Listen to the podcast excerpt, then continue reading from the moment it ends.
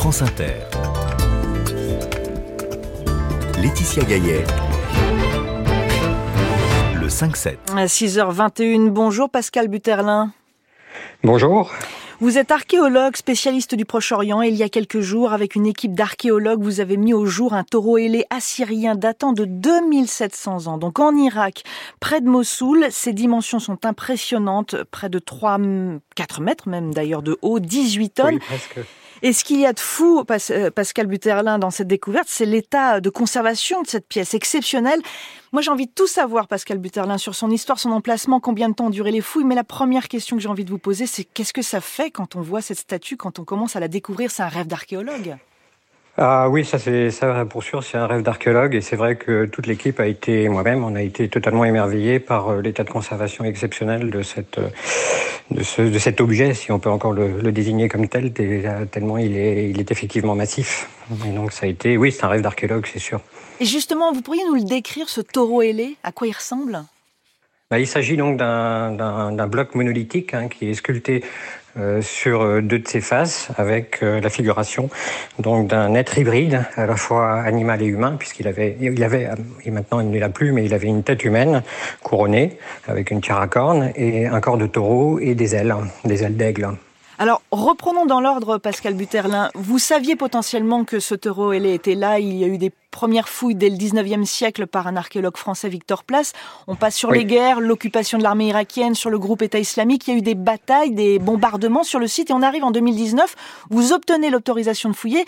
Euh, mais on n'y va pas comme ça, j'imagine, après tout ce qui s'est passé sur le site. Eh bien, ça a été une euh, longue histoire. En fait, le, le, le projet Corsabad est né en 2014-2015, hein, d'ailleurs au moment où justement euh, le Daesh occupait euh, Mossoul et en marge de, toutes ces opérations, il y a eu une mobilisation considérable de la part de la communauté des archéologues. Et je me souviens d'ailleurs qu'en mars 2015, avec le, président François Hollande, a été lancée toute une série d'initiatives dans la cour Corsabad précisément. Et c'est à partir de là qu'on a commencé à travailler avec mes étudiants sur la possibilité de reprendre le site effectivement où euh, les derniers archéologues français à avoir travaillé se sont arrêtés en 1855. Ah oui, d'accord, ouais. Et combien de temps il vous a fallu pour le dévoiler dans son intégralité, ce taureau ailé? Alors la fouille elle-même a duré pendant tout le mois d'octobre. On a identifié le taureau après euh, un soigneux travail de préparation à partir du 15 octobre et on l'a dégagé pendant 9 jours en fait jusqu'à la semaine dernière. Mais donc il était enfoui sous terre? Il avait été. Son histoire est assez complexe parce qu'il y a une partie du comblement qui est encore un comblement euh, archéologique euh, authentique entre guillemets ou originel, et puis il y a les stigmates des différentes fouilles et des différentes opérations qui ont été menées sur le terrain, qu'il s'agisse de dégagement ou de comblement. Euh, ce taureau a une multiple vie en quelque sorte et il porte, si vous voulez, les stigmates de toutes ses vies depuis l'époque de sa fondation et de la fondation de la ville jusqu'à, ma foi, jusqu'aux événements les plus récents, où il a été complètement enseveli, en particulier euh, quand euh, la ligne de front s'est trouvée juste là, à l'endroit où est le taureau. Alors, parlons de l'histoire. Ce taureau ailé, il représente quoi dans l'histoire? C'est quoi sa signification? Alors, ces taureaux ailés étaient des génies protecteurs, en fait, qui étaient disposés euh, dans les portes, dans les passages. Ils ont une vertu magique. Ils font une sorte d'exorcisme permanent. Ils protègent le monde civilisé contre le monde barbare, tout simplement. Et ils sont présents à la fois dans les portes des villes, mais aussi surtout dans les portes des palais. Et notamment le Grand Palais Royal à Khorsabad a toute une série de, de taureaux ailés qui protègent effectivement les principaux passages et en particulier tous les cheminements de majesté. C'est la route que prend le roi et il est protégé et la ville elle-même est protégée parce que le travail de ce roi assyrien, c'est précisément d'apporter la paix. Alors juste, justement, si s'il oui. est là, si le taureau ailé est là à l'entrée de la ville, ça veut dire qu'on n'est qu'au début de la fouille, des fouilles en fait. Ah bah d'une certaine façon, ce, taureau a plusieurs vertus. Il nous sert en quelque sorte de, de point d'entrée.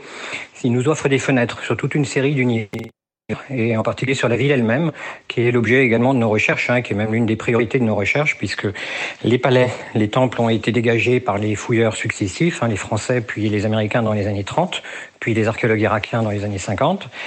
Mais la ville elle-même reste inconnue, tout simplement. On s'est même demandé si elle existait, à vrai dire, et elle se trouve sous les champs. C'est 300 hectares de champs qui n'ont jamais été réellement explorés. C'est immense. C'est énorme, oui. C'est la taille des, des, grandes villes impériales du premier millénaire avant notre ère.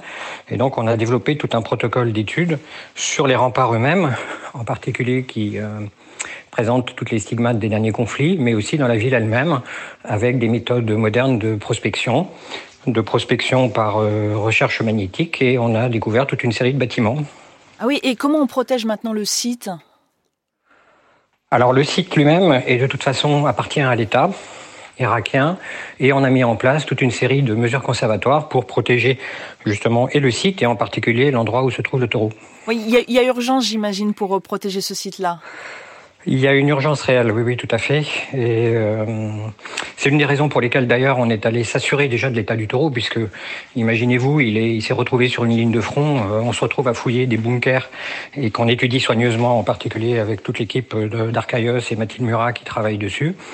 Et l'objectif, c'est précisément de, de, sécuriser les lieux de toute façon et d'étudier soigneusement l'ensemble de, de l'environnement. Donc on va juste très rapidement, on va laisser le taureau ailé sur le site.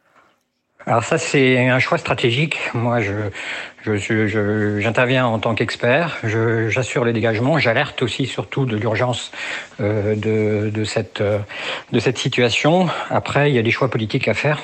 Et là, ça dépasse évidemment largement mes, mes compétences. Et il y a plusieurs options. On en a discuté. Le, le président du, du, State Board of Heritage euh, d'Irak est venu nous voir et nous a fait l'honneur d'une visite sur le site avec notre consul à Mossoul. Et euh, la question maintenant est de savoir euh, comment on va gérer euh, cette opération. Il y a plusieurs options. La tête du taureau euh, a été, vous le savez, euh, a été découpé par des pierres dans les années 90, saisi oh. par les douanes et est actuellement au musée de Bagdad. Et donc la grande ambition, si ça, faut imaginer, il y a eu une ferveur autour de ce taureau en Irak. Vite, Pardon vite, vite, parce que là il faut qu'on jouer. Le temps il passe. Il fallait réunir, oui, et oui, il fallait, pardon, il fallait réunir. L'objectif, c'est de réunir la tête et le taureau. La question, c'est de savoir où est-ce qu'on fait la réunion. D'accord. Merci beaucoup, Pascal Buterlin, archéologue spécialiste du Proche-Orient, pour nous avoir éclairé. Vous étiez l'invité du 5-7.